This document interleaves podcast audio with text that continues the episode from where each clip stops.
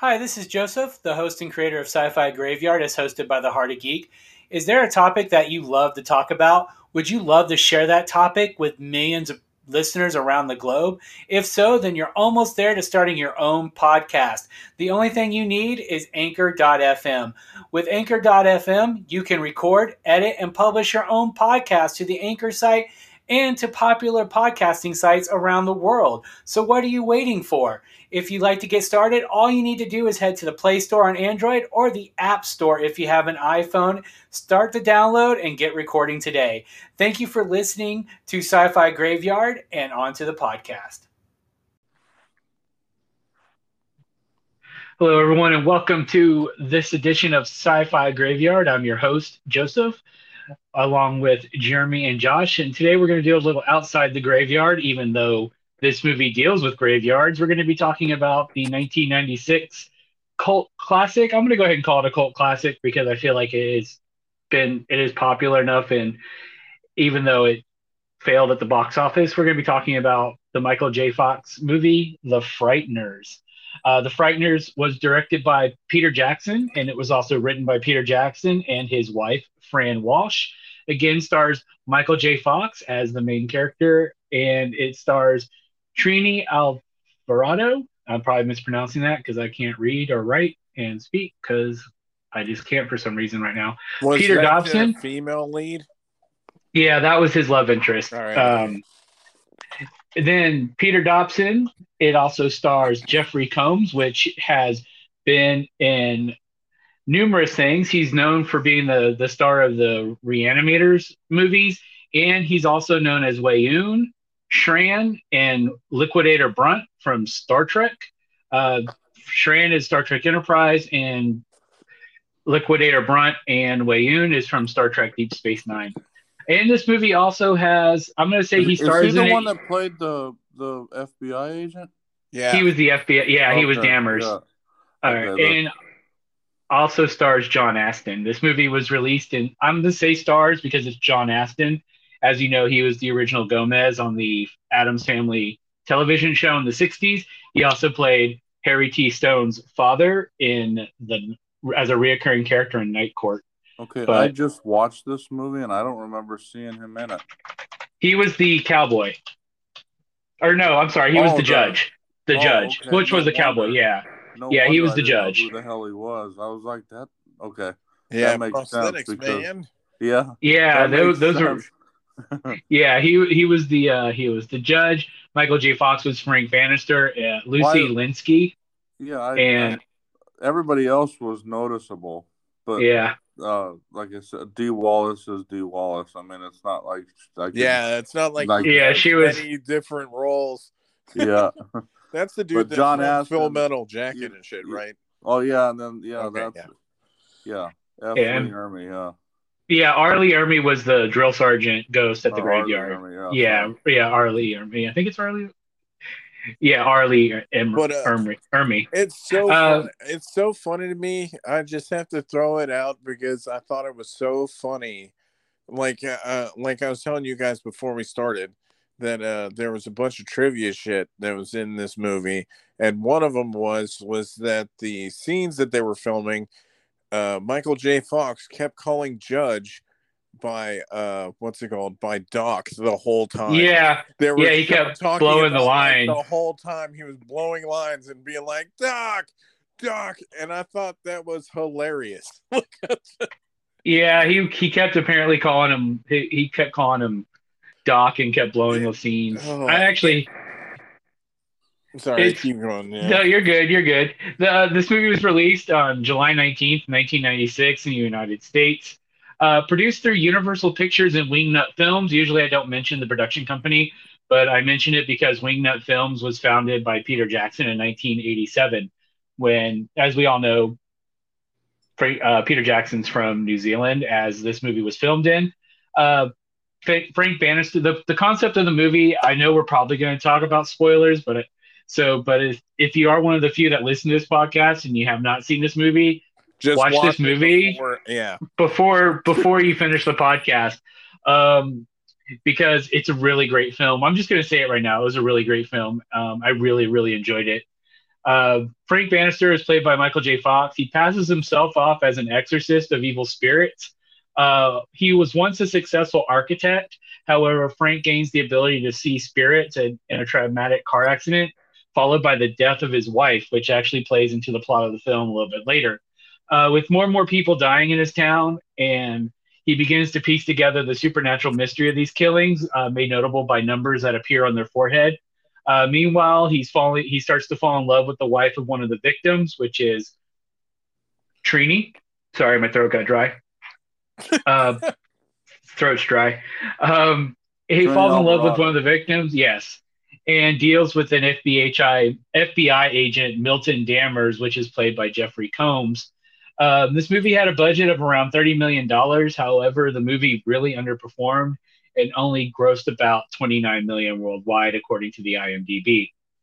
Uh, this this has been stated in multiple places, so if you watch this on a lot of different YouTube channels watching about this movie, everyone talks about this. So I am going to mention it as well because I'm going to jump on the bandwagon.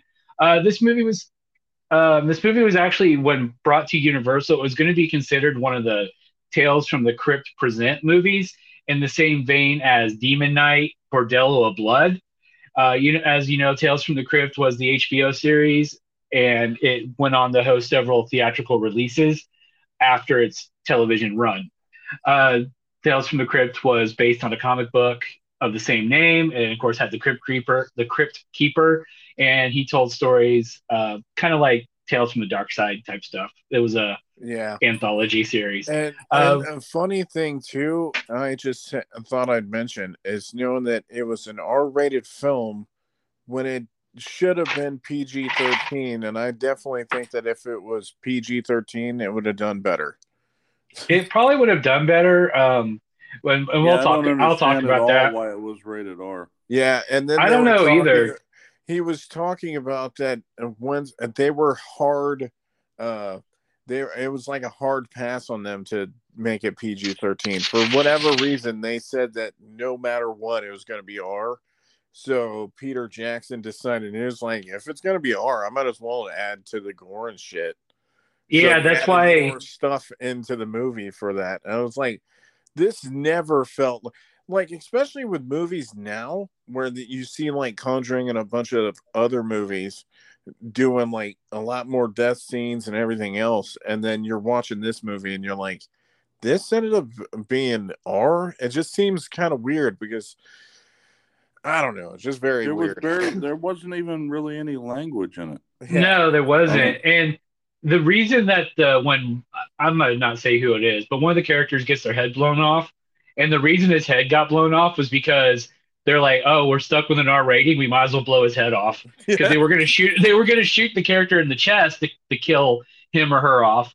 But then they're like, what? We we got an R. We're just going to kill him. And so, I gotta, and I gotta say too, that's one of, one of my favorite scenes in the movie, just because I love how like they do that effect, and then you see the ghost version. Like as soon as it happens, you see, you see like, yeah. it go away, and then you see the ghost face. I was like, dude, that is fucking so... And that's one thing I love about this movie, though. They have a lot of great scenes in it. I mean, it, this... granted, I love Michael J. Fox, but, like, just, it's like a perfect movie. Like, no matter how many times... I, like, I can't really nitpick a lot of it just because... I don't know. I There's, just enjoy it so much. The only thing that I would nitpick is some of the special effects didn't hold up. I think the ghost effects kind of held up really well with the, the ghosts themselves, but some of the, like when you see the, spe- I'm going to call it the specter, the, the the one that's doing the killings, because in this movie, the ghosts can interact with the real world. Sometimes they're, they're um, you can pass through them, but they can also affect the living. Like they can bump into you and push you, and and in this case, they can kill you. So the only effect I say didn't hold up was the specter effect when it's when he's cloaked or wrapped in like the oh, painting yeah. or wrapped in the rug. That's the only effect in my mind that didn't really held up, and that's the only nitpick that I would have about this movie.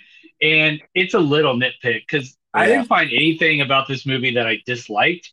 Um, this movie actually really deserved to do better. Um, even Robert Zemeckis wanted to direct this movie um, because he was the producer of Tales from the Crypt, and that's why it was going to be uh, one of the Tales from the Crypt movies. But then Peter Jackson wanted to direct it because he felt it was his baby, and then they both really, like, Zemeckis really felt that this movie was strong enough to stand on its own and not be tied to Tales from the Crypt. Yeah, and it's and crazy how yeah. it started from, like, I think when the, I was watching that video, it was a three-page script that they set up for the, like, and it sold Robert Zemeckis on the movie. Like, yeah, they were talking about then, that it was very sh- small little thing, and then he was like, I'm hooked, I'm down. I'm like, yeah, it's, it's, it's awesome. Pretty cool. And this is and this is awesome because Peter Jackson had been making films in New Zealand, like, you know, like monster movies, because um, Peter Jackson was a big in the splatter films, and that was because he was a big fan of George Romero's Night of the Living Dead. Oh, I'm not sorry, not Night of the Living Dead, Dawn of the Dead from the seventies. Yeah, like, and so that's and that's why a lot of his movies were like splatter movies to start off with. So this is actually his first Hollywood film, and he was he was able to make this movie without a large stu- amount of studio interference. Um, and he only had really two demands for the film, and he were he wanted he wanted the film to, he wanted the movie to be filmed in New Zealand. That was one of his demands, and he got final cut of the film, which he got that too. Um, there is a thirteen minute longer director's cut release to home video. This is a movie I actually really want to go buy physically, because a lot of movies I own are digitally now just because it's easier. But this is one of the ones, this is one of the ones I want to own. Um, I want to go buy the Blu-ray, because especially if it comes with the director's cut and the standard cut, I want, I want to have both versions of the movie, because this is a really great film. And again, spoilers, you know, it's going to happen in this podcast. So I know I don't get like hundreds of views, but or listens, but those who do listen, if you haven't seen this movie or haven't watched it in a long time, go back and watch it, then listen and see if you agree with what some of the stuff we say. Um, because there is a director's cut that's longer, and this made people speculate that Peter Jackson may not have had final cut of the film, but he said he did. However, the theatrical version, which is actually a really strong film, um, I don't know what the director's cut's like, because I just watched the the one that was available on Vudu. So I just watched the one one hour and fifty minute version of the movie, and it, it didn't say it was a director's cut, so I'm assuming it was the theatrical yeah, I run. Think if anything, it's like the theatrical run. And like, so I don't think I ever saw like the uh, director's cut of the film when I watched it. I mean, like yeah. I've seen the D V D before, because I, I don't remember if I own it. I don't, uh, like I didn't find it in here, so I don't think I I own it at the moment. Well, only but, like five bucks on Vudu right yeah, now. Yeah, I'm gonna end yeah. up buying it again anyway, but just because I, I could rewatch it like a million times. If it's on the T V, I'll have it on, you know, because it's just I, that good. I want to buy this because um, th- I'm gonna own this physically, because every now and then I usually just bu- buy it on Vudu, especially if they're running a sale. And so this is a movie I'm definitely going to buy. Like, I'm going to buy it on Blu-ray physical. I, I do like having some physical things, um, especially, but I also like having digital stuff too. I'm kind of of two minds. Um, yeah. But they and they have so many good moments. Uh, the one thing is, and, and I think this is the main takeaway for me, is that this is one of the main movies that ever got me into murder mysteries, really. It's like this, and what was the other one that we were just talking about last night? Because I was talking about how it was similar to, to this one, because it was like a murder mystery. Can't remember was it you? Now. I'll probably remember it way later. I don't, I'll be honest with you, I don't remember much of last night, except I stayed up too late because yeah. I was working on, yeah. I actually, because I was working on watch faces for my watch and listening, because I've been getting into a lot of horror YouTube. So it's kind of perfect that I wanted to watch this. I know we talked about, you and I, because we were going to do the podcast yesterday. Uh, of course, we record this in advance and then I release it on Mondays. But I was going to do, we were waiting for Jeremy and you hadn't told us you weren't able to watch it yet. And we were talking, I know I talked about like maybe doing RoboCop next, even though that's been done to oh, death. Yeah, I just love RoboCop. And I can't remember the other mystery. Like, I kind of want to do some T V show pilots that's available for watch to talk about that as a show. Um, but I haven't decided what I want to do next. I'll let y'all know in a couple days. Yeah, definitely. Um, I would be down for RoboCop just because that's so good anyway. I, I have, been, that I movie have, deserves to be rated R. Huh? RoboCop? I said that movie oh, yeah. supposed to be rated R. Oh, yeah. M C seventeen. Especially just whenever he... Oh, yeah, I don't want well, to... Well, the beginning part where just the top... The, when the robot, like, destroys that dude at the beginning. Yeah. I mean, it's like, fuck, geez. I mean, and especially at the time when that movie came out. That was like, whoa. It's like... Yeah, I still remember that. Like scene. A lot gorier than this movie was. And oh, this was mostly yeah. like the kills were all based on like him just stopping their heart, pretty much, right? Yeah, like, they were having like, heart. For yeah, most they, of them, most. Of yeah, them. The killer was starting their heart, stopping their heart, and so they thought they thought they were all having heart attacks, and then they realized there was a murder, a murder and that's going on. That's mostly one reason why, like, I love the story, because it's like you can't prove that it was something else, knowing that it was heart attacks, right? Where they're stopping their heart. And then I love how even the story for him, right? Frank Bannister as a whole, it's like him be- avoiding it because his wife died and this and that. And then he finds out that. Spoil, uh, like I'll just actually we already said spoiler alert, whatever. But yeah, how like she was one of the people that they ended up killing in the like one of the first people that they killed, uh, she killed or whatever. Like that's like the one main like how the number was over her head and all that shit. Like that was I love how they like sealed everything up into a like a nice little bow, like where everything. Every part of the story pretty much was and like fit into the whole overarching story. And that's one reason why I love this movie so much is that everything that they explained happened. And, and like, there was a reason why they were talking about it in the first place or like why. Yeah. This and, and then the flashbacks are cool because you, it, the, the way they weave the mystery of his wife dying or the, the point of his wife dying into the, into the main story and not just like some tragic incident that happened that doesn't go anywhere after that. They made it an essential part of the mystery. Yeah. And cause she was number, I think she was number thirteen was, or twelve, like thirteen or something. Yeah. I think I it remember, was yeah. or seventeen. Yeah. Like yeah. His yeah. And that, and, yeah. and that picks up after the twelve of the, and like, I, I really don't want to spoil this, but I feel like you can't really talk about it without spoiling a lot of it. Yeah, pretty much um, the movie. I mean, like we said spoilers in the beginning. So I mean like, yeah. Yeah.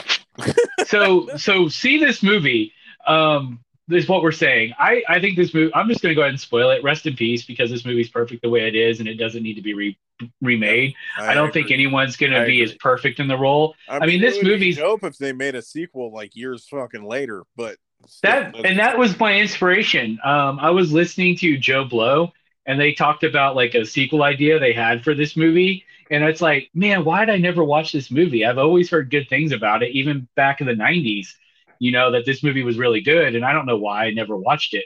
So I, you know, it gave, like, gave me an excuse to watch it and to talk about it. I know a lot of my recent movies have been inspired by YouTube videos that I've watched. And I think that's a good thing because, you know, it gets the conversation started, especially about movies that kid, like I say kids, but like people younger than us, because we're all in our late thirties, early forties. There, and this is like when we were in high school or in late middle school. This is when this movie came out. Yeah, and a lot of kids nowadays might not. I was when I, wa- I first watched this movie. I know like a lot was, of. I know that it was right after it came to home video. I remember. Yeah, us and watching it. Well, at that home. would have been that would have been in ninety-seven. So I think you would have been in because I met Steve. Your brother, I met him my sophomore year, and I think he was a junior. Yeah. And like yeah, so that would have been ninety-five, ninety-six. And so you would, you, I think were a freshman my junior year. It was something like that. Yeah. Yeah.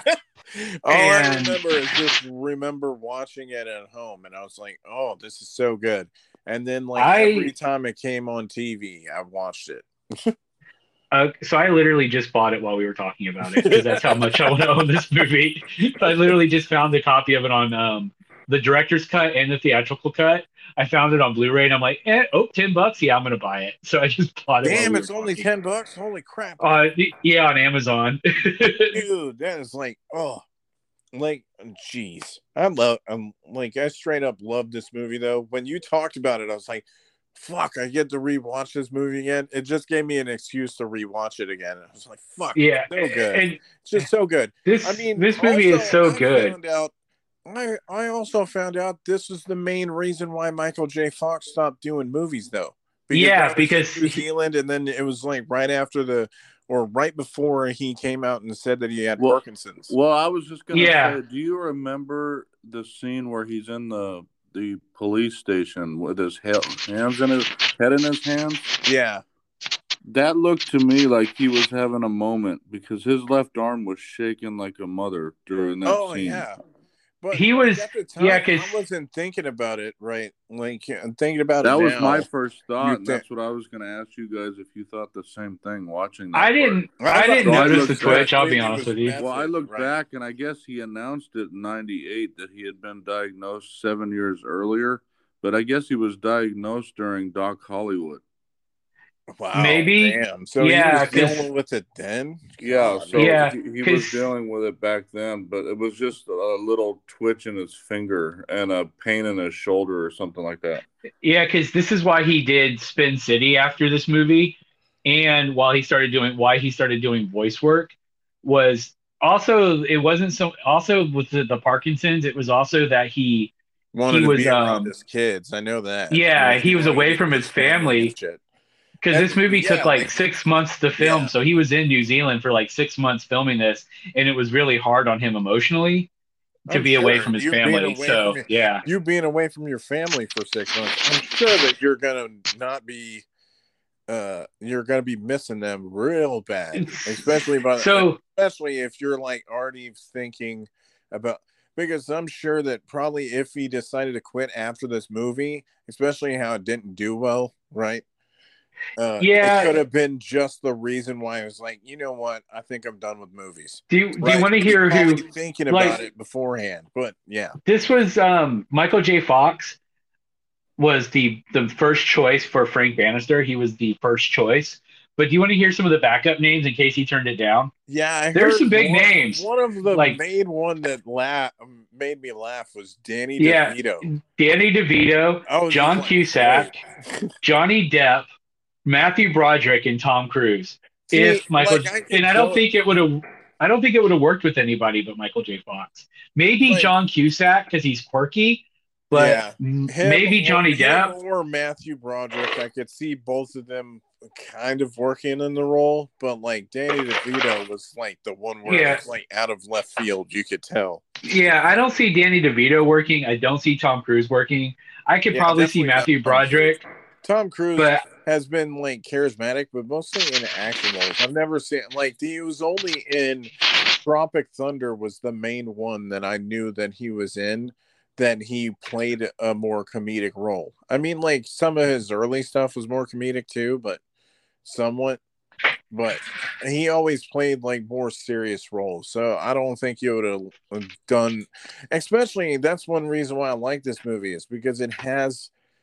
It's the story is pretty dark, right? This story is dark, dark but, the... but then they have great comedy in it that just works, right? The whole con man thing where like he talks the ghosts and then gets them in there to fucking scare these people.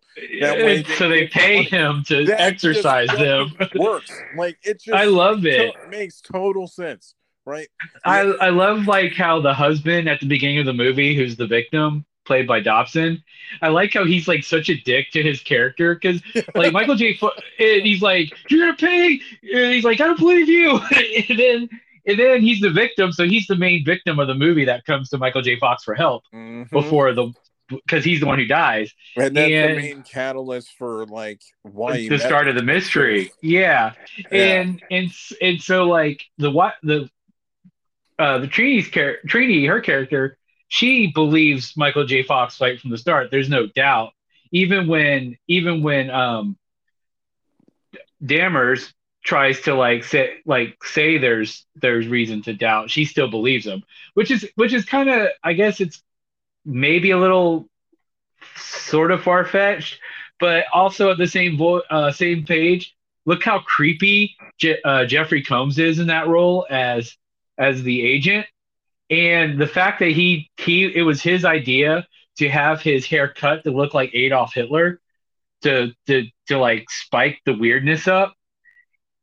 Is, also, he was the best character in the movie. He was amazing. Yeah, he's yeah, he, yeah, no.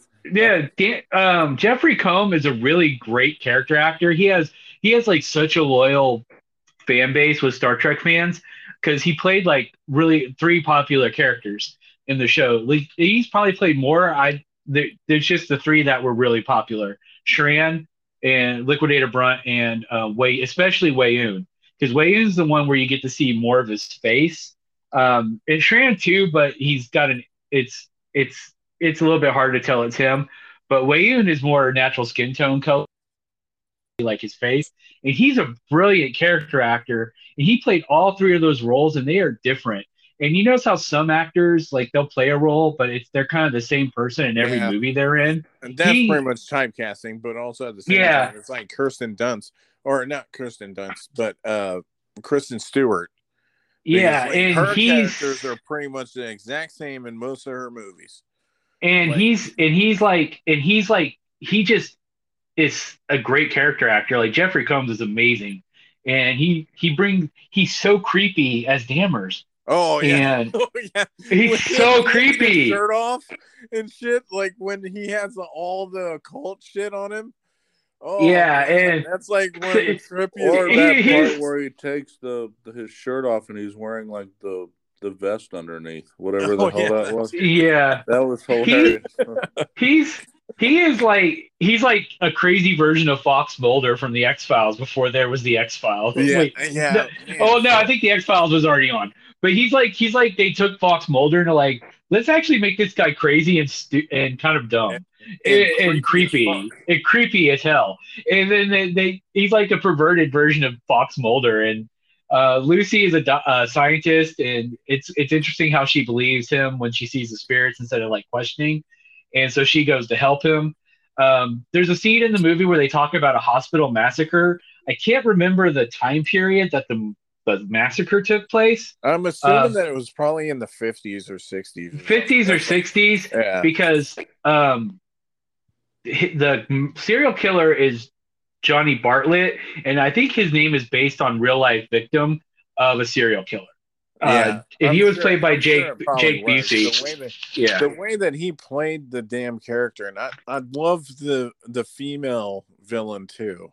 Oh uh, yeah, I, I kind of don't want to. I don't want to spoil who it is because I think that's like a huge. It's like what a twist. It's like well, it's like well, an M. Night Shyamalan twist. Like one, I don't like want to spoil it. Twist in the movie, right? That's the best twist in the movie, yeah, and let's let's not in the movie, but let's like, let's not you know. let's not let's not spoil that twist. Who the who the female killer is? Um, it's amazing when they when they show themselves, and then when they chase them to to the final location.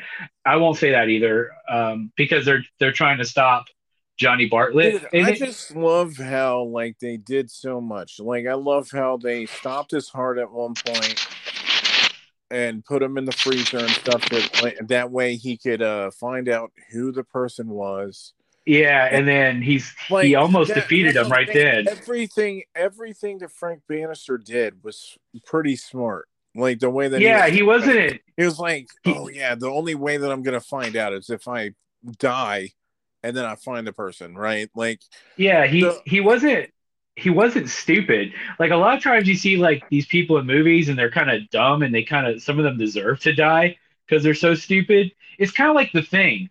Um, John Carpenter's The Thing. Not one character in that movie does something stupid. They're all smart. They make mistakes, but they're smart. And it's the same with Frank Bannister. And I think that's really good screenwriting. And I I am convinced. And I think this is the video I watched said this too. I don't. I think the strength of this script and Peter Jackson's directing. I think this is what got him the Lord of the Rings trilogy, and he's uh, and, yeah, because I think he did that after he did this movie, right? Yeah, the Lord of the Rings came out in I don't remember the year because I'm old. Uh, the first one came out in two thousand one, so this it was a few years.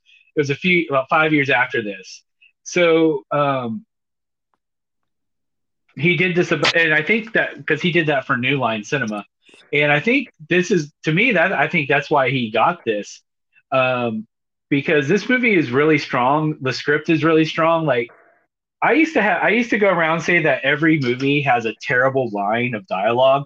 There's at least one, like, unlike Uwe Boll, whose movies are made up of terrible dialogue. Like, every line is yeah, terrible. That had to have been the next one. I'm just yeah, looking uh, at all his movies, and shit, I forgot Meet the Feebles too, and that is such a weird movie. Yeah, he did. I don't know why I keep wanting to say that he did the movie The Stuff, but I think it's just because I think it's from like Australia, New Zealand well, area too. I know that he was uh, involved with what was the movie that I, I'm like when I was watching the things you don't know about the Frighteners thing. Uh, they were talking about he was on the movie set of I think it was Back to the Future or something, and that's how he Peter Jackson. About, yeah, like oh, showed, maybe back showed, it, like, it would was doing Back to the Future that he was like taking pictures with a cast. So I wonder if like um he was that might have been that's that might have been how he met um Robert Zemeckis because yeah. yeah and. Because I didn't see that in my in what I looked up. Because I was I used like I used some other sites, but I also used the I M D B. I know he, but he met Zemeckis, and that's how he got this ball rolling. Yeah, and, I think and it would have had to been, it would have had to been Back to the Future two, or yeah, three, like which they were filmed back to back. So yeah, and like I know two and about number two or something. Yeah, because yeah, I know two and three were filmed back to back. But it had to have been somewhere during that shoot. And this movie is really good because it starts out where he's he meets he he wrecks he destroys the fence of Dobs, uh, Dobson's character, uh, Ray Linsky, whose w- wife is Lucy Linsky, who's Rob, Rob, Peter D- Dobson's one of the victims. And he wrecks his fence and destroys his gnome. And Ray's kind of a dick, but it's kind of like he's like a more comedic dick than like, you know, he's because he's kind of funny. He gets upset about the those gnome. He's, he's like, oh, he's really he's sad that his gnome got destroyed. And so he, but he's kind of a dickhead. And um, he so he Michael J. Fox gives him his card and then sends his ghost friends to like haunt his house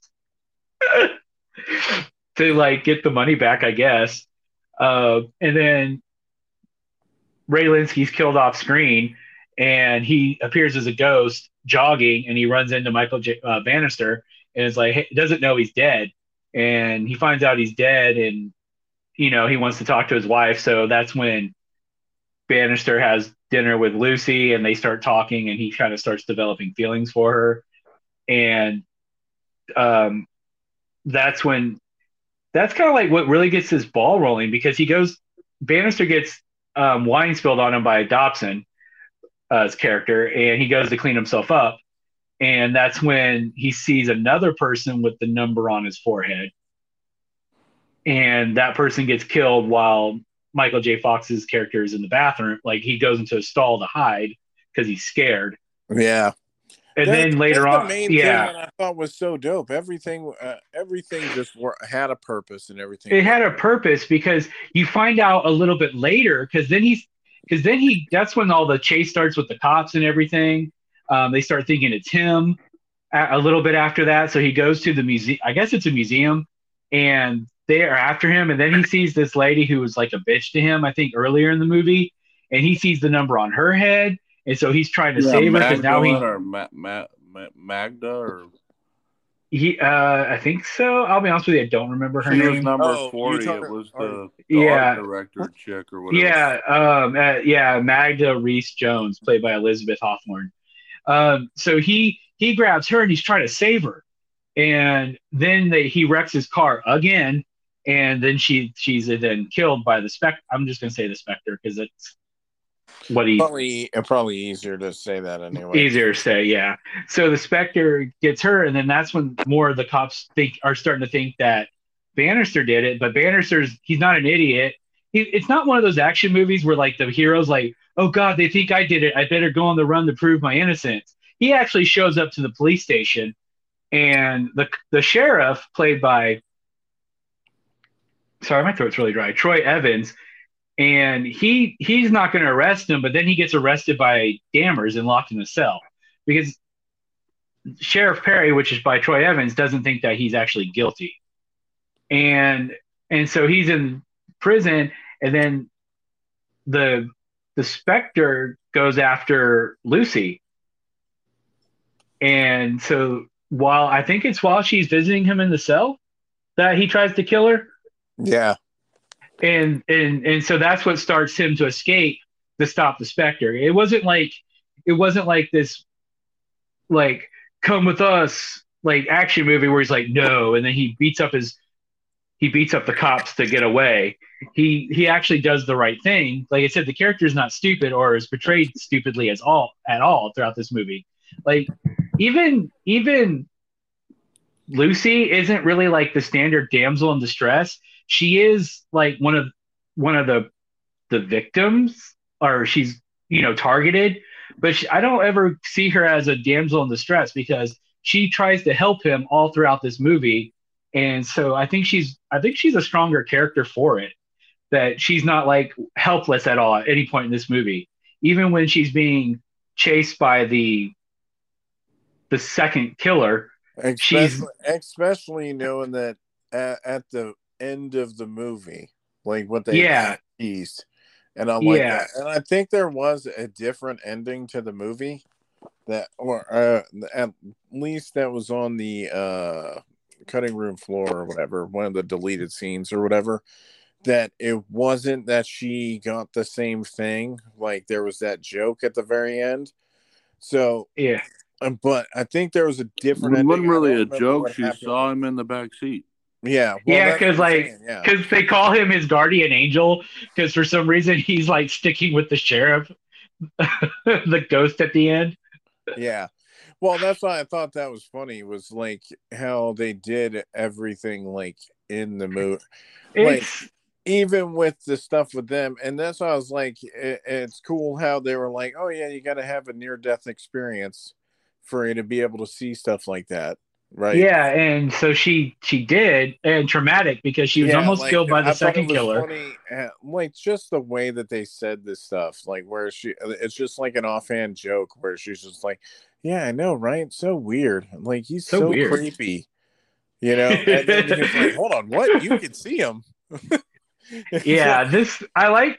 I wish this movie had gotten. I wish this movie had done well because this this movie. The reason this movie that people think it failed. Is apparently it had really stiff competition. This movie opened in the summer of ninety-six, like I said. It opened the same weekend as the Summer Olympics in Atlanta, Georgia. Also, the movie Daylight by Sylvester Stallone was actually supposed to open in July in this in this spot. Which However, the Daylight one, I don't it's uh, the one they're they're trapped in the tunnel. Oh, okay, it's, that's what oh, I yeah. figured. I just yeah. can't remember the name of that movie. And he he this movie was overscheduled, like it was running late, so they had to force that in December. And then they're like, "What?" And Universal's like, "What should we put? Let's put, let's put The Frighteners." Okay, this will be a summer film. This movie's not a summer film. This is not a summer blockbuster. Like it doesn't play like one. This and this was originally going to have a Halloween release. And honestly, I think if it had been released in like September, September, October, I think it would have fared better. It would have been a better, better film uh, or well, better, I, better I, performing film. The, that's the main thing. It's a, it's like always a combination of like the promotion of the film, the timing, mixed in with like the like if it's promotable where you could bring your kids there, right? Yeah, no, and, and like a lot of people that have kids ain't probably gonna watch an, a rated R film with their kids. And rated R, the the rating didn't help either. Most of yeah, our parents didn't give a shit. Let us watch it, but like if there was boobs, they would be like, "Close your eyes." I remember that shit all the time. Your mom, your mom made your mom and dad made you. I'll be honest with you, my mom did not. There were so many times. I think Jeremy was older than like uh Like Jeremy was, was older, so was, so yeah, Jeremy, was older than me you by like a few years. So like, well, I was in college didn't... when this movie came out. Well, that's what I'm saying. Jeremy, like, you that... you can see titties, but Josh, cover your eyes. Yeah, pretty much. I remember that most of the movies. Especially, what was it? There's one movie that I just remember that my uh, my there was like a sex scene, and they're like, "You gotta close your eyes." See, I never, I my mom never. This is the thing. I grew up watching a lot of horror growing up. Like, I grew up watching Friday the thirteenth. I grew up watching Sleepaway Camp. I grew up watching Nightmare on Dude, Elm Street, Texas Chainsaw Man. I, I want to talk about Sleepaway Camp. I love those movie. movies. Well, we're going to eventually be yeah. talking about that on the fucking horror podcast. Yeah, yeah the end crazy. of that yeah. movie was crazy. I watched that not too if long you, ago. If you have Pluto yeah. T V, you can watch the Sleepaway Camp movies right now. It's on. It's on. It's on well, Pluto Sh- T V. Shudder has them too. And uh, I actually been thinking about oh, signing up Shudder. for Shudder. Because I mean, they I wanna, have some good shit, and I want to watch the Creepshow stuff on there. They, I want to watch Creepshow. Creepshow uh, T V show. They have they have Creepshow, and they have uh, Joe Bob Briggs doing. Yeah. It's not Monster Vision, but it's like the same thing. Like it can't a, be. Yeah, it's pretty yeah. much the same thing. It's like a, a drive-in it's like, thing. It's called something drive-in, yeah. and I want to watch it because when I was in high school on the weekends, if I wasn't at a football game for band, I was watching Monster Vision, especially every Friday the thirteenth, because they would show like four of the movies back to back. And so I would watch all four of them. And my mom did not censor shit when I was a kid. I remember watching Police Academy where they had the scene where they're all like taking their tops off at the bonfire. So I was seeing titties at like six or seven years old in rated R films. My mom did not censor anything. Like I saw, I was watching, I was watching, like if I had kids, I'll be honest with you, I probably wouldn't let them watch horror at the age that I started just because I would at wait till they're a little movies. older. Yeah. yeah. Maybe, uh, certain movies, certain movies, but man. certain movies scarred me. This younger, but like I, mean, I watched the Return of the Living Dead. Yeah. yeah. I watched Return of the Living Dead, Night of the Living Dead. Like I watched Dude. all that shit growing up, and we We would go to the video store every weekend and rent movies, and we'd always rent something horror because we wanted to watch horror. And and my, well, I remember in so this I know we got off on a tangent here, but this I movie was I can't like you never watched this. It was like so I know we were talking about it because this like it totally seemed and totally seemed like this was right up your alley. So this would have been up my uh, alley when you were talking about it. I was like, how have you never watched how, this movie? How did like, I let me let me look something? How it passed your radar? Like out of let me it I I, I, I probably think. remember the trailer, but let me I'm gonna look something up real quick. um, because I want to see the when it came out. Clack of the keyboard. Yeah, my fake mechanical keyboard. Okay, Jason Goes to Hell. The Final Friday came out in nineteen ninety-three when I was in middle school. I remember wanting to go see that at Cinco Cinema in theaters. Which I, it makes me wonder, why didn't I want to see this? Because this movie was amazing. I Maybe mean, I wouldn't have appreciated it back then, but but I was watching shit like Jason Goes to Hell back in yeah, the ni- mid nineties. I mean, I was watching then, all sorts of shit. So and, I mean, and I love and I love the Scream franchise. I didn't get to see the first Scream in theaters, but after I watched it, I think I rented it on V H S. After that, I went and saw every other Scream movie in theaters. The only one I didn't see also was four. And I don't know why that never happened. But when Scream five comes Scream out next year, so good though. And oh, like, I, I like all the Scream with, movies. Three's the weakest, but I like all five though. Like I'm, I'm wondering there's, what they're there's, going with five though. There's but, rumors yeah. they're gonna kill Dewey off, and if that happens, I'm gonna be extremely upset. Um, I mean, mostly because they uh, kill off Dewey though. Like but, and they and they've tried to kill Dewey so many times, or at least try to. Yeah, they tried. Yeah, they tried it's to like, kill him they, off. And if, if you would do it now, it's always pointless. That's what I think. I because I think the the, the three characters almost killed him off like so many damn times. Pra- practically in every single movie, they try to kill him off. Yeah, because right? I think. Yeah, because I think. And, well, they didn't. He didn't almost die in four, and he didn't almost die in three. But the first two, yeah, he gets like he gets like stabbed in the back in both movies. And I definitely think but, that. Uh, What's his name? Jamie Kennedy's. I think that was his name. Uh, yeah, that's the actor's name. His character died because nobody wanted to get rid of Dewey. Well, I don't think they should have killed his character off either, but you know, uh, I that's... don't think so either. But I mean, that's semantics. And but anyway, but I say, but like, I bring is, up yeah, I bring up Scream because I was watching Scream at the time that this came out. So if I'm watching Scream, which is rated R, and is a horror franchise, why was I? Why didn't I want to see this? Maybe I, I mean, thought the ghost looks. Never watched the trailer, right? I mean, I probably, because but that's the thing. They promoted it a bunch. It maybe it didn't because I, mean, it, it I had remember a thirty. Watching the trailer and I was hooked. Like I knew that I wanted to see it once I saw the trailer because the trailer. Maybe I mean the trailer does like show like a lot. Maybe like, the trailer just didn't. Of the movie, but yeah, I would I would have to watch the trailer again because I have maybe the trailer just didn't market the movie well to me, and that's why I didn't want to see it. But watching someone talk about the movie is what really made me want to see it, and which is why I, w- I wanted to do the film, even though it's not a, technically yeah. a science fiction film. It's supernatural. They consider it like it, I guess you could consider it kind of horror. I don't really consider it horror horror because it's even though it does have a horror element, it's not like maybe because I'm so used to watching slasher horror that yeah. a lot of the traditional horror stuff is not horror horror to me, and that's just because I grew up watching slasher flicks, I you know, because the they were super big this, in the eighties. The, I think Ooh, the main me. thing for this is knowing that it's a supernatural murder mystery. So yeah, you could call has, it a mystery because well, it is a mystery who the well, specter is. Well, that's what I'm saying, and it has like horror elements, but I don't think it's. Re- I mean, like it's more like a thriller too. Yeah, it's a horror movie because you're I wouldn't to, consider it pure horror. Well, that's what I'm saying. I don't that, because it doesn't do enough to be a horror movie in my eyes. Because I've seen like so many, like thinking about Friday the thirteenth and My Bloody Valentine and a bunch of these other fucking movies like Sleepaway Camp and stuff. What like.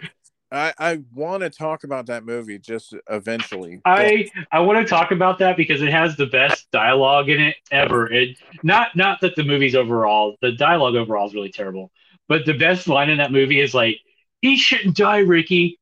He shouldn't live, Bill." I love fucking. I mean, uh, the main reason why I say that is because like. It is. It really is an antithesis. Like it's uh, the complete picture of like how those ho- slasher movies were at the time. Yeah, like, and they ended and, up doing a bunch that were like the same. And then, uh, like, if it didn't have that shit at the end, it wouldn't be as good, right? No, the, like, the twist worked. One thing that sold the fucking movie was that damn twist at the end. But the funny thing is, is that the person like this movie period. I did not expect great. that either. Well, that's what yeah. I'm saying. You wouldn't expect it at all. That's why it just sold the movie, right? Like, yeah, it's like, okay, it went from like a five to a ten, like just off of that. If, if you if you don't talk about it uh, on Scream Creeps, Sleepaway Camp, at least the first one. We're definitely going to do it at Halloween well, time for mine. We're, we're, we're going to do it. Yeah, we're I love that movie. It. It's like I like all the movies. Do, except we, we should definitely do that one, and then we should do the Dawn of the Dead, or like I should say, of the Dead movies. Like, I want to do the Dead movies. I, think, I love I all those. Those are the, they are the uh, like if they're zombie movies like that are top tier. It's like all of George A. Romero's films are like top tier, like zombie zombie movies, and they I would say covered at one point. I want to actually do his movies because I think, I think because of what they state in Night of the Living Dead, they kind of fit in the sci-fi genre too. Because even though it's not explicitly stated why the dead return from the grave, they do mention a comet or satellite landing with radiation raining it over the eastern United States. And that and that's a theory is how it started. Oh, dude, I could I could go on for days about stuff, like and, and then and stuff, like about the movies, about like where they got from, like especially Night of the Living Dead. So we're definitely gonna have to talk about those. But I want to talk anyway, about those too. I love, but that but we're digressing. Every, yeah, but everyone watch this fucking movie. Show this movie, people. This and, like, yeah, buy this movie. Don't don't torrent. Don't. Pirate this movie. I pay. I didn't buy it yet. When I watched it, I rented it off Vudu. You can rent it. You can buy it on uh, digital platforms. Vudu and Amazon have it. It's if you have stars through Amazon Prime, you can watch it. If you don't own it, buy it. I, I think this is a great movie to add to your collection. Like I said, this movie is our uh, The Frighteners is already a is already uh, as rest in peace. This movie does not need to be remade. It doesn't need to be reworked. The movie is fine the way it is. It's to me, I I would not. It's a to me, I wouldn't call it a cinematic masterpiece. It's not like Casablanca, but this movie is a modern classic, and I will call it a modern classic. It's a great film. It's got great dialogue, great scripting. None of the characters are stupid. The killer, once he's revealed, is super over the top, but I think it works for the movie and for the killer. It works. It's not. It's not zany, stupid, over the top. Dammers, like Jeffrey Combs, like he's amazing in this movie. Like this, this, this movie has such a strong script. This movie, and it's, it's. I don't. You can't even. Re- it's a. It's a mystery, a supernatural mystery, but it's not. It's not like. It's. It's not something cheesy. It's not a cheesy supernatural murder mystery. It's. It's like legit. It's a legit murder mystery because he does. You have. He has to figure it out. He's kind of a dick. He, and the weird thing is, he doesn't really even change who he is because yeah, he's kind of a dick, but he's also a nice guy. He cares about people. It's just that his wife died. He never got over it, and, and then if they died. Met somebody, and then his yeah, boss was like here. Yeah, his wife does show up in the movie at some point um, outside of her death scene, and she tells him to ha- be happy. And so he and because he has to sacrifice himself to stop the killer, and the killer's second, the second killer, and the way this this movie just works. Like I said, um, a lot of times yeah, I will ne- just watch like, the movie. You got to watch this movie. It needs to rest in peace. It needs to, it needs, it will stand on its own. It it doesn't need, I know I keep repeating this dead horse, but I really feel like Peter Jackson and his wife knocked it out of the park with this film. And I, I would say studio release date is probably why this movie failed as the main reason, because it's not the fault of the actors. Michael, everyone does a great job in this their roles. Uh, they're perfectly cast. Like I, if like if this would if this gets remade, I won't see it. I will not see a remake of this movie yeah, because that. It, I mean, definitely, I would just tell everybody to just not watch the remake. But I mean, yeah, like, if, it, if it gets remade, it depends on who would help it though. Like to me, it would depend on uh, like if villain, uh, what's it called, the dude that did Blade Runner twenty forty-nine. If he did that shit. Then I would be like, I would have my faith in him. It's like he's doing Dune right now. He's remaking Dune. Oh, that's oh, I do want to see the remake of Dune. Yeah, yeah. If any, if anybody's gonna do Dune right, I think he will. So I mean, like if they said, "Hey, we're do- redoing uh, Frighteners," but then we're having this dude do it, okay, I'm totally fine. It's like certain directors, I'd be like, okay, I think I could put my faith. Like, in I mean, I if this was like wrong, a, but.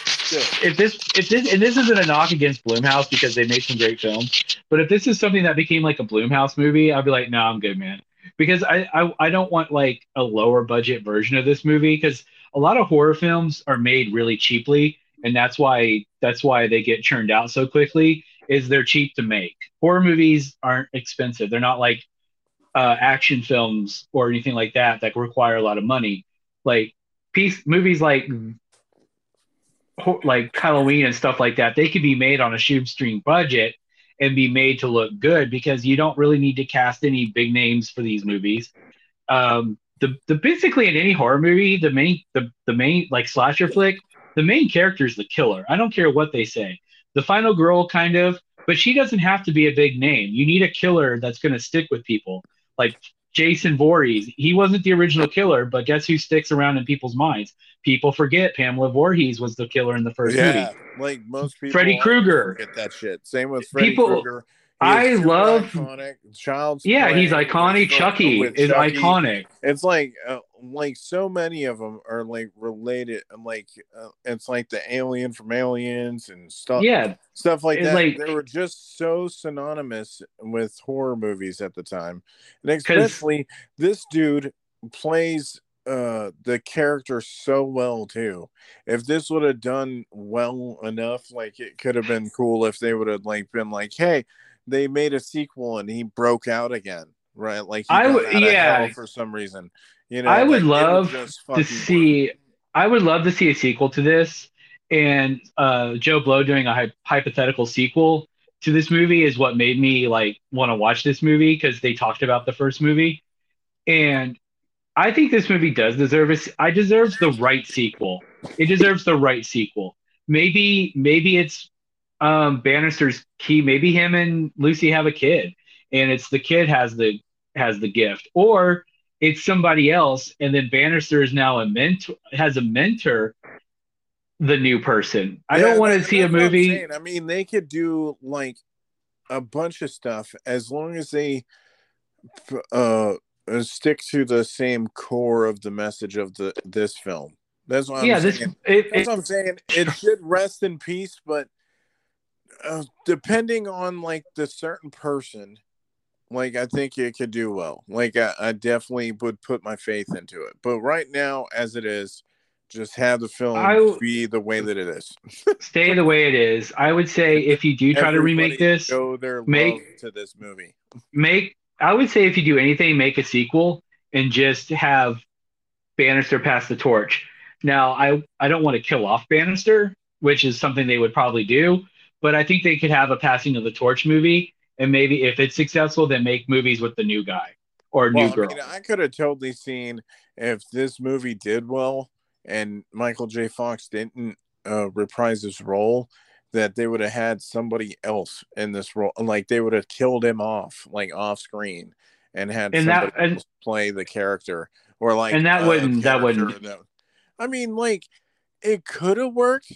It could have worked because really, you had have to just stick to the core principles where it's like you, uh, it's a murder mystery, kind of the uh, similar to the original, but also at the same time, he would have to like. Almost die, and I should I shouldn't say like he or she, it should be a he or she moment or whatever moment where it'd be whoever would be the main lead of the film would have to like almost die, and that's why. And then they could lead in where um they read a book and they talk about this dude, or like he was talk.